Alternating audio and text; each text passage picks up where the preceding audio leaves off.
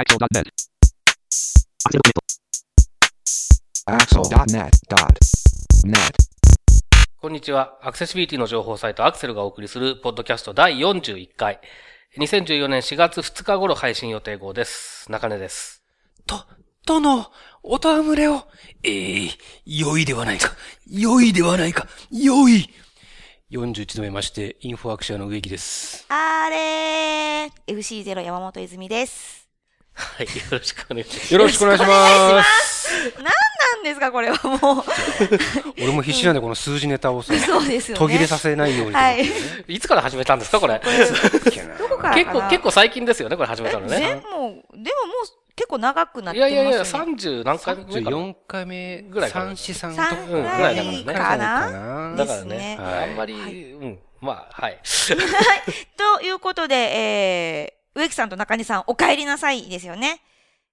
はい、書いてました。いらっしゃいま、帰っておまいりました。帰りなさい。C さんでしたよね。でしたね。アメリカは天気とかはいかがでしたか？あの、僕が行った時はずっとなんか、あ、一日ぐらいちょっと曇りがちな日がありましたけど、基本的には天気良かったですし、あの、基本的にもね、最高気温21、2度とか。あで、えーっと、でも半袖だとちょっと寒い感じですね。ーおーでもじゃあ、いい感じだったんですね。ビールも飲んで、ビールも飲んで。ビール飲んで、ビール飲んで。飲んだそね。んなに僕は飲んでないかな。うだよ。ん、いいな。植木さんも、じゃあ、アメリカでビールとビールと。お犬様との戯れと、まあ、それはまた後ほどねね、、詳しくそうで。すよね。C さんについては、えー後ほど、えーもう少し詳しく、えーお伝えしたいと思います。はい。じゃあまずクリッピングからいきたいと思います。えー今日取り上げるクリッピングの記事をまずまとめて紹介してください。はい。今年最初のリリースです。NV アクセス NVDA2014-1 をリリース。日本語チームも対応が早い。NVDA 日本語チーム NVDA2014-1JP をリリース。とうとうレコメンデーション。ウェイアリア1.0が W3C 韓国に。対象範囲を限定というものもありかもしれませんね。NTT ドコモが Web アクセシビリティ方針を公開。この4つです。はい。さあ、では1つ目。NV アクセス NVDA2014-1 をリリースということなんですが、NVDA というのは何回か出てきていますが、オープンソース無料の Windows 用のスクリーンリーダーですよね、中根さん。はい、そうです。で、えー今回、今年初めての、えーバージョンアップというかリリースということなんですが、どんな内容なんでしょうか？はい、えっ、と、まあ、いくつかというか、細かいバグ修正とかすごくいつもいっぱいあるんですけれども、今回僕自身が注目しているというか、大きいなと思ったのは Office 2013対応っていうところですかね。で、まあ、例えばその PowerPoint だったりとか Excel だったりとかで、えっと、今までもある程度その、ちゃんと使えてたんですけれども、ちょっと細かいところでうまく読み上げができてないところとか、Office 2013の場合ですね。2010だったら問題なかったけれども、2013だとうまくいかないところとか、そういうのがあったりしたんですけれども、えーそういうところがだいぶ改善されてきているということで、あの、Office 2013対応って、実は他のスクリーンリーダーだとまだあんまり進んでなかったりもするので、日本語対応のものだとそう。なんですね。そうですね。だからなので、そういう意味では結構、あの、まあ、この後日本語版の話も出てきますけれども、えっ、と、NVDA 先を行ってる感じが若干ありますね。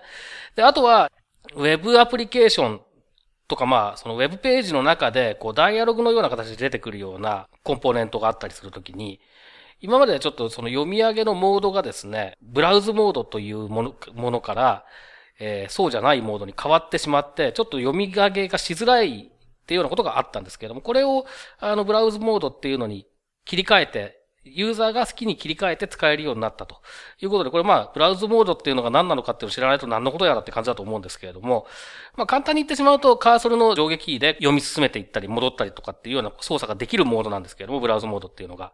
で、ブラウズモードじゃないとどうなるかっていうと、タブキーを使って進んだりとか、で、あとその、カーソルキーを使うっていうこともできることもあるんですが、えそれはコンテンツの側でそのキー入力に対してちゃんと対応してないとうまくいかないというような形になってしまうんですね。ということで、えっと、コンテンツ側でその矢印キーとかの操作に対応してないような状況においては、ブラウズモードっていうモードに切り替えて使った方が使いやすいということがしばしばあるんです。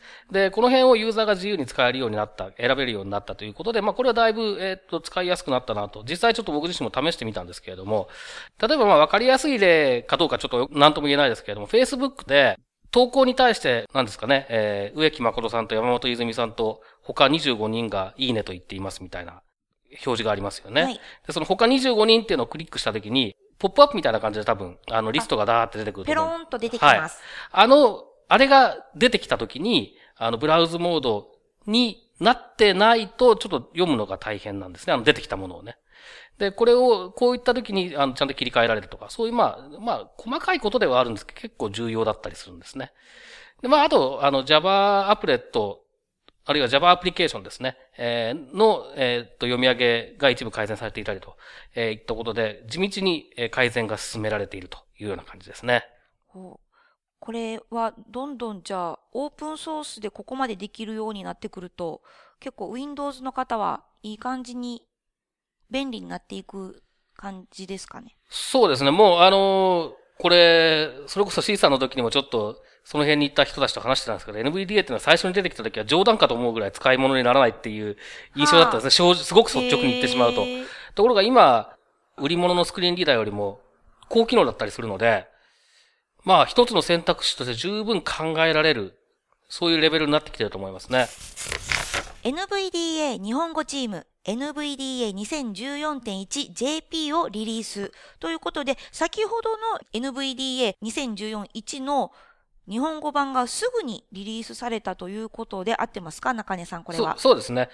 あの、基本的にはこれ NVDA のその日本語版っていうのは、えー、オリジナルの NVDA に対して日本語の音声合成エンジンだったりとか、まあ、展示出力のためのモジュールとかを追加したりとか、あとは日本語を扱う上で必要な改変をちょっと加えて、えー、それを出しているということなんですけれども、大体まあ NVDA のその本家の方が出て、1週間とか長くても2週間ぐらいですかね。それぐらいでいつも大体日本語版っていうのが最新になって出てきますね。すごい早いですね。早いですね。まあ、あの、基本的にはそのコアの部分はね、本家のものをそのまま使っているわけで、そういった意味では、あの、その、なんですかね、独自開発している部分でそんなに大きな変更がなければ、あの、すぐに追従できるということだとは思うんですけれどもね。こちらは、植木さん、試されました？えー、っと、このバージョンはまだ僕触ってないんですけど、まあ、NVDA は、あの、やっぱり、ウェイアリア的なものをチェックするときとかにはよく使いますね。それはなぜウェイアリアっていうのは限定じゃないですけど。えっ、と、結局、えっ、と、まあ、ウェイアリアに対応しているスクリーンリーダーが日本語環境だと限られているのと、もう一個某製品があるんですが、はい。最近よく固まるので。ほう。固まるんですよね。何とは言いませんが、えー、気になる。製品名は出しませんが、はい、固まるので、NVDA をこよなく最近は、愛しております。そうなんですね。その某日本語対応している高機能スクリーンリーダーがですね、僕のところでもこれも環境によるのかもしれないですけどね。あの、僕のところだと Firefox で使ってるとちょいちょい急に固まるんですよね。へえ。で、固まるっていうのは、パソコン自体が固まってしまうんですか？それともブラウザーが固まってしまうんですか？植木さんのところではどうですか？えー、っとね、パソコンが固まるまでいかないのかな？ブラウザーがフリーズするような感じ。えっと、スクリーンリーダーが固まるとかではなくて、スクリーンリーダーも固まってるんだろうね。ね。あの、そうですね。僕のところも似たような感じで、まあ、Firefox ですけど、Firefox 使ってると、まず Firefox が、あの、応答なしっていう状態なわけですね。はい、そうですね。で、スクリーンリーダー黙るんですね、その段階で。で、えっ、と、他のアプリケーションに切り替えても黙ってるんですね。はい、で、えっ、と、例えば、NVDA とかナレーターとか他のスクリーンリーダーを立ち上げて、はい、で、タスクマネージャーを開いて、で、えー、Firefox を、まあ、強制終了すると。はい。そうすると、まあ、その某スクリーンリーダーも、あの、何も、事もなかったかのように喋り始めるっていう、このだなんか多分 Firefox との、その、やりとりのところで相性が悪かったりするのかもしれない。まあ、これ環境依存かもしれないのでね、その、そのスクリーンリーダーが本当に悪いのかどうか、なんとも言えないですけど、ただ NVDA では同じようなことが起こらないので、まあ、なんともね、不便だなって感じですね。おなるほど。じゃあ、やっぱり、今後 Windows を使われる方は NVDA に移行される方は増えていきそうな感じですか？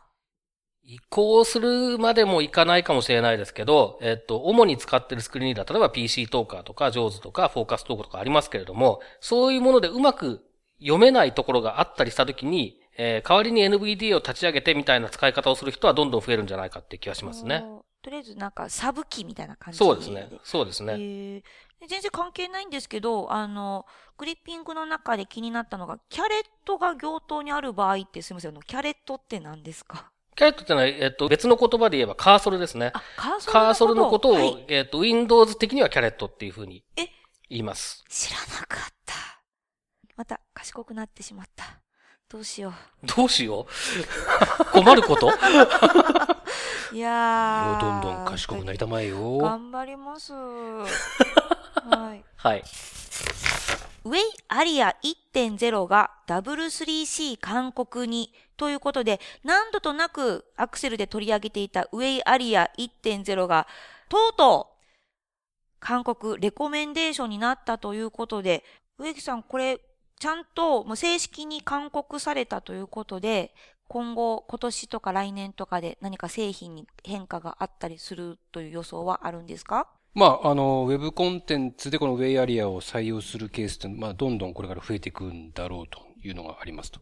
あと、あの、記事にも紹介されてますけど、同じ日に、あの、ユーザーエージェント向けの、えー、ドキュメントも勧告になってますので、コンテンツを作る人は、こういうふうに作りましょう。で、ユーザーエージェント開発してる人たちは、こういうふうに処理しましょうっていうのが、両方ちゃんとこう、うまい具合に進んでくれるといいなと思いますね。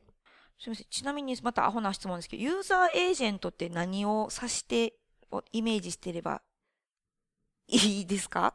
まずはブラウザーでしょうね。ブラウザー。はい。あとはスクリーンリーダーとか、いわゆる支援技術全般もまあ、あの、定義上は含まれると思いますけど。なるほど。ということは、じゃあ、ブラウザーもいろいろと変わってきそうなバージョンアップが期待まあ、そうですね。えー、すごいです。でもまあ、確かに開発するときに何か基準となるものがあれば、開発もしやすくなりそうですよね。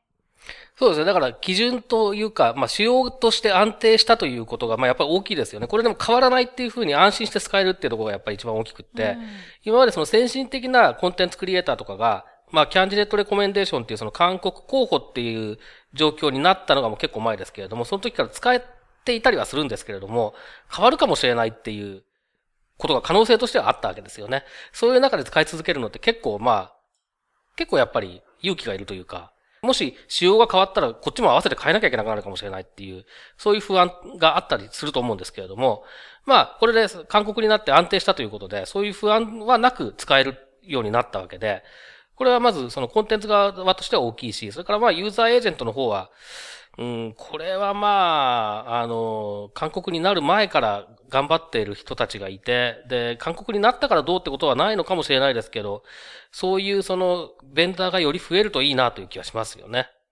はい。じゃあ今後、さらに、また、ウォッチしていきたいところですね。はい。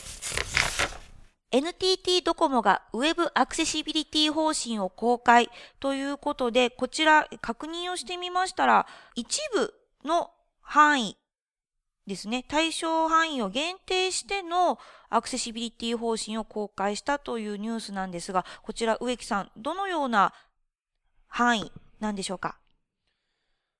はい。まあ、久しぶりに大手の企業サイトでこういった方針公開したというニュースが入ってきまして、まあ、NTT ドコモさんなんですが、えー、まず実 X8341 の3の、えー、東急 WA に準拠することを目標にしていますと。で、対象範囲が限定されてるんですが、えー、まずトップページ、それから企業 IR 情報のコーナーの、えー、一部、それから、えー、お知らせコーナーの一部ということで、まあ、あの、まずは優先順位をつけて、えー、重要度の高いページから、えー、しっかりやっていこうということなんだと思います。で、2014年9月末までに今言った範囲については対応しますよと、することを目標にしますよと言って、まあ、ちゃんともう、なんですかね、期限も切っているので。ですね。あと半年後ですよね。非常にやる気は感じられていいなと思います。で、まあ、あの、やっぱり、全面リニューアルとかでない限り、なかなか全ページとかサイト全体っていうのは難しいですし、やっぱり大手さんだとページ数もあるので、まあそういう意味ではすごく現実的というか、まずは小さく始めて、あの、時間をかけて大きく育てていくというか、範囲を広げていくっていうのはすごく、えー、現実的でいいアプローチ。最初の第一歩としてはいい入り方なんじゃないかなとは思いますね。私もそう思います。ちなみに、えー、東急 WA っていうのは、有名どころというか、っていうとこ、どういんなものがありますか？有名どころ有名どころっていうか、その、何ですか？何や、あ、主な達成基準。主な達成基準なんて。有名どころとしてはですね、いろいろありますよ。はい。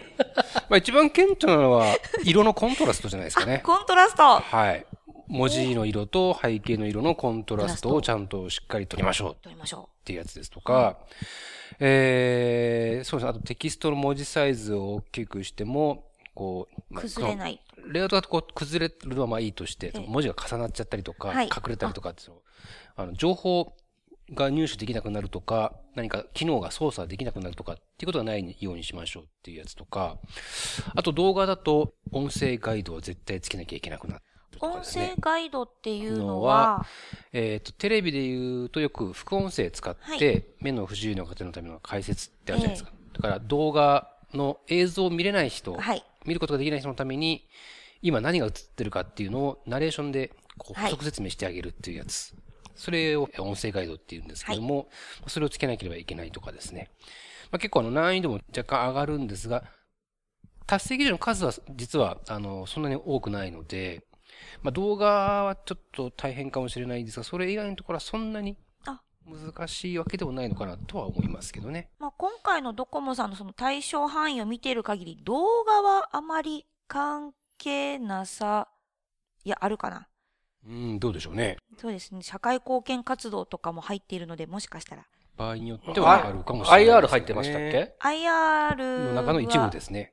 IR だと結構ほら、その、えっと、決算記者会見とか、そういうのを最近上げたりするケースもあるので、必ずしもないとは言えないですよね。そうですね。じゃあ、いろいろと、ここも大、あれですね。どのようなものが出来上がるか、また9月、10月にでも皆さんと一緒に見ていきたいなと。そうです。また、なんか、あの、対応範囲は広げていくようなことも書いてありましたんで、多分これが第一段階終わると、またさらに範囲を広げるような感じになるんじゃないですかね。ちょっと今後の動きというか、はい。ドコモさんの取り組みを見守っていきたいなと思いますね。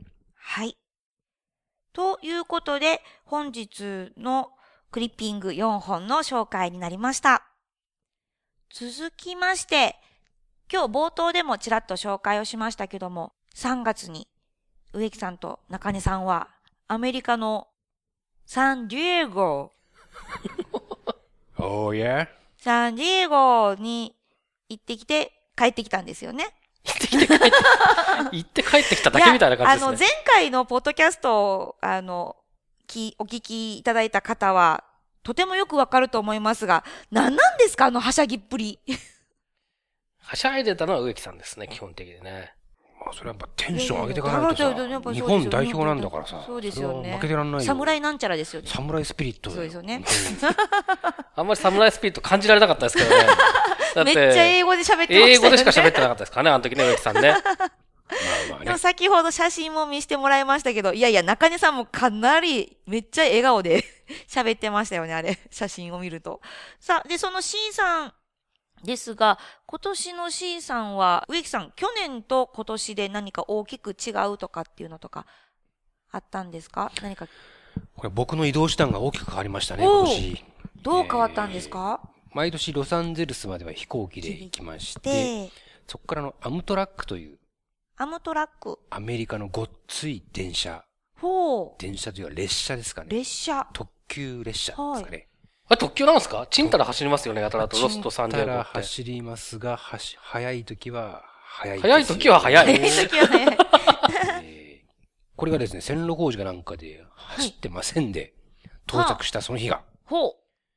今回なんと、なんと？私はレンタカーを借りて、おアメリカのフリーウェイを、ハイウェイを、ビュンビュン走ってきましたよ。えー、すごいって、ああの、免許は大丈夫だったんですか？あらかじめ免許はね、なん持ってたんですか？か、あの、国際免許なくても、はい。レンタカー会社によってなんか、なんか申請しとくと、なんか、そうなんです。この紙持ってけばいいよっていうカカリフォルニアはそうでですね、多分。ね。おー。それを使ってやったんです。州によって違いますけどね。そうなんで、なんかそう、あらかじめ日本で取得しておかないといけないとかっていうのと聞いていたんですけど、そうでもな場かった。所によってはそうかもじゃあしれない。カリフォルニアは OK だ。今回僕は大丈夫でした。そへーそこまでしなくてもね。すごい。はいえっと、じゃあその空港からサンディエゴまでは車でどれぐらいだったんですか？車で、まあ3時間くらいですかね、正味ね。正味ね。正味。はい途中、寄り道もしたりしたんで、あ、まあ確かに。まああれですけど、そうですね。まあ怖かった、ハイウえ、ェイ。何が？ハイウェイ怖い。何が怖いんですか？ビュンビュン、ビュンビュン走ってんだもん。みんな？ウインカー出さないしさ、車線変更するときとかさ、ブレーキも急に踏むしさ、へー。こっちを最初は意識してさ、左ハンドルで意識してさ、えっ、と、ウインカーは左だよなっていう、こう、意識してるんだけど、とっさの時に、右がやっぱり、右手が動いてしまって、ワイパーで。ワイパーで、はい、左入りますよっていうのをですね、ワイパーで、お知らせして後ろにわからないようにお知らせしてしまったという。これが都合5回ほどありました。多いな。多いな。へえ、すごい。え、でもその道っていうのは結構広いというか、あの、景色とかはどうだったんですか？片道4車線とかかな、ハイウェイは。だからもう本当に、車。線変更とかさ、大変。普通にこうおとなしく右側走ってたら、出口出るしかないような レーンで出るしかない慌てて左に入ると思そうするとまた、右手が動いて、ワイパーでワイパーが激しく動くっていうね。あれ、ワイパー動いたら、めっちゃ爆笑してしまいますよね。爆笑どころ 爆笑っていうかね、あ、みたいな感じで。だからあの、なんとも言えない気持ちになりますよね、あのワイパーが。なりますよね。頭真っ白になるね。そうじゃないってですね。おー。で、無事に無事に着きました。着いて、はい。おー、それは、それ以外に大きな戦果は、大きな変化。はい。あーありますね。これはですね。まあ、C さんというカンファレンス、はい世界中からまあアクセシビリティシャンが、アクセシビリティシャン。集まってくるわけですよはい。ここ数年の傾向って、特に今年目立ったのはね、みんなね、入れ墨してるんだよね。えー。男女、タトゥー。タトゥーだよね。もう腕にビシッと入ったりとかね。ねまあ、首の下にこうワンポイントで入ってる女の子がいたりとかもまあいいんですけど、まあそれはファッションなんだろうけど、なんか一人はね、アクセシビリティみたいな感じでこう、文字を彫っちゃってる。入れちゃってる人もいて入れちゃってる。半端ねえなと。すごいですよね。そっか。で、中根さんは11年ぶりはい。で、の C さんですけども、11年ぶりだと大きく変わってました？やっぱり。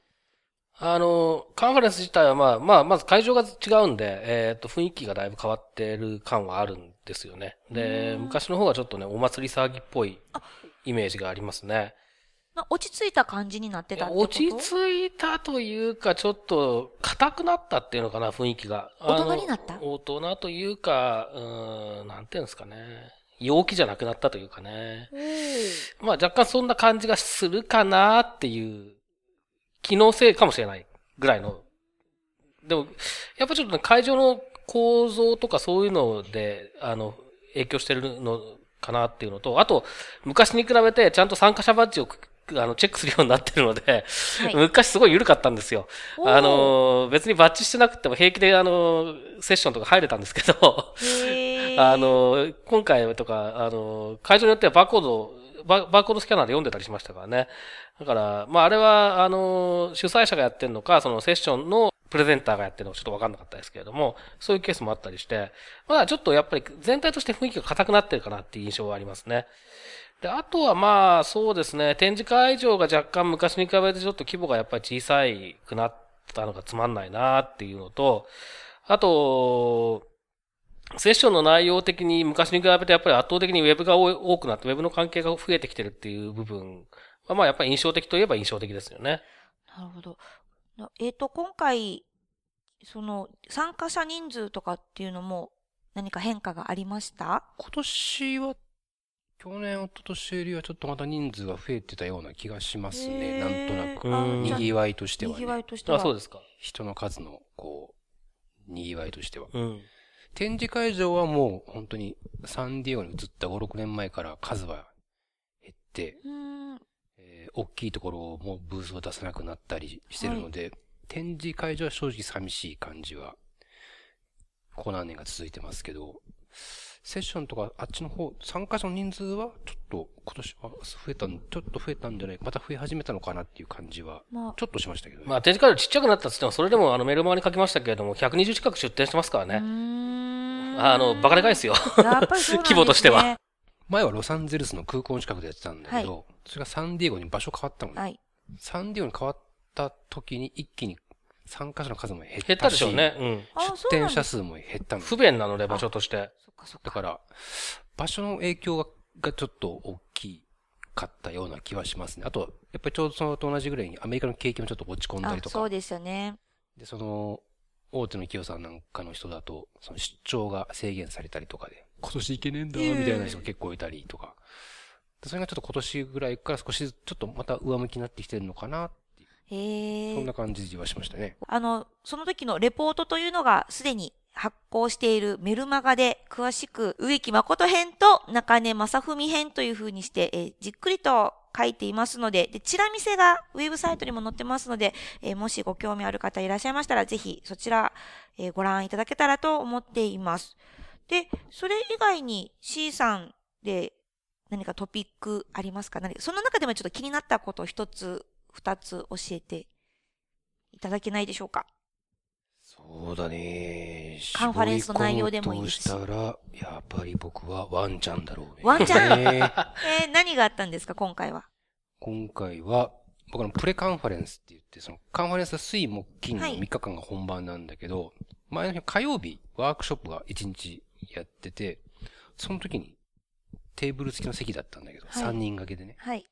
で、最初は右端に全盲の方が座ってて、はい。で、あと空いてたんで僕が左端に座ったんですよ。真ん中が空いてて。はい。ワークショップが始まって、あ、真ん中来ないんだなと思ってたんですけど、5分ぐらいしたら、集団で。ワンちゃんと全盲の方たちが入ってまいりまして、はい。そのうちのお一人が私の隣隣にしっかりと着席をされて、で、私の足元にはもちろんワンちゃんがお座りになられたということで、ワークショップは、通常のセッションは1時間、1コマ1時間なんですけど、そのワークショップは3時間、はい。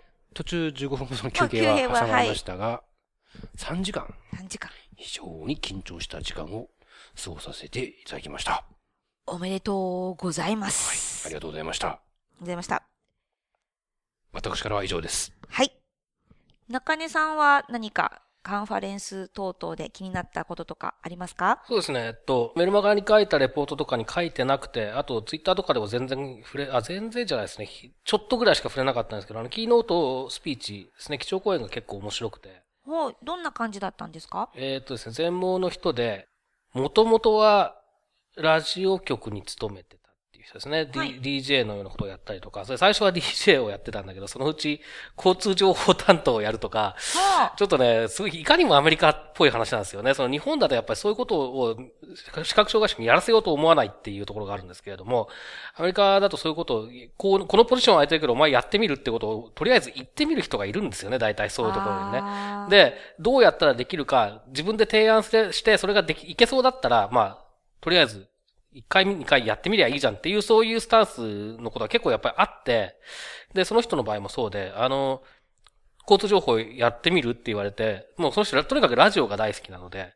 もう、あの、飛びついて、で、具体的にどうやってるのか、あんまり詳しい話は聞けなかったんですが、具体的には、その、警察無線を、まあ、ずっとモニターしているんですね、まずね。はありなの？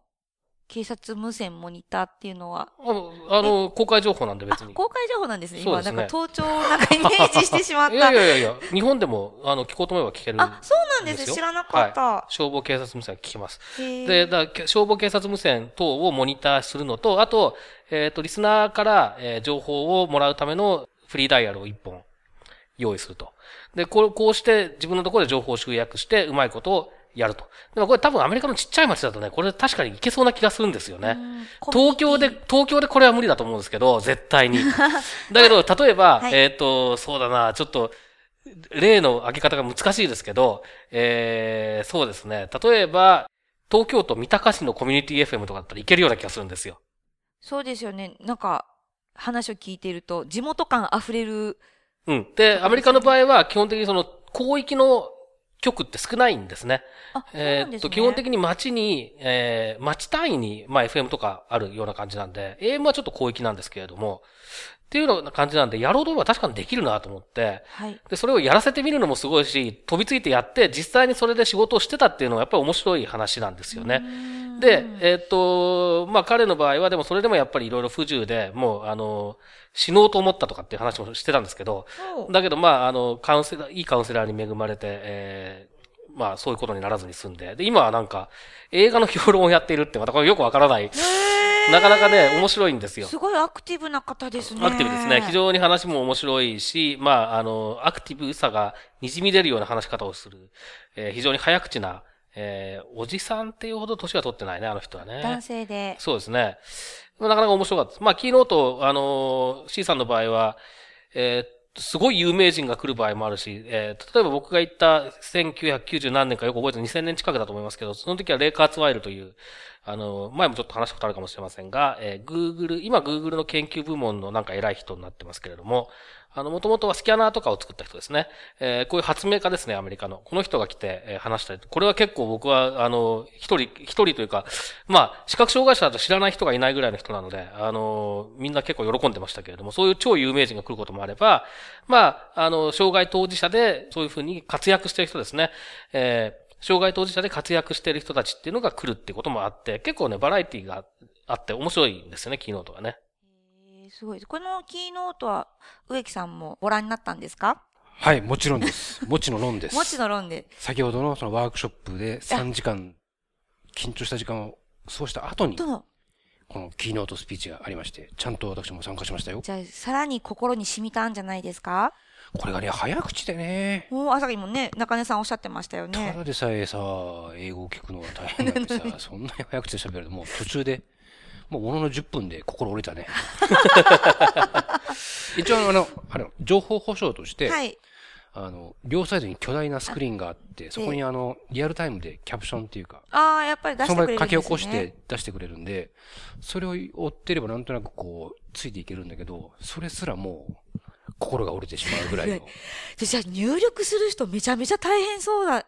あのちゃんと特殊なキーボードを使ってて、はいあの、あの、楽なんですね。説明してもらったんだけど、ん？でもなんであの動きであんなにいろんな単語を打てるんだろうってよく、まあ、今ね、よくわかってないんだけど。なん、か速記みたいな感じなんですかね、そうそうとかテレビの生中継とか、もうそういう同じ、あ同じ、そういうの、特殊なキーボードを使って、こう、やって、パッパッパッパッパッ行くんだけどね。へえ、見てみたい。いろいろと楽しそうな3日間、4日間をお過ごしだったということですが、また今後も何か折に触れて C さんで見聞きされたものをちょいちょい出して教えてもらえたらなとそうですね。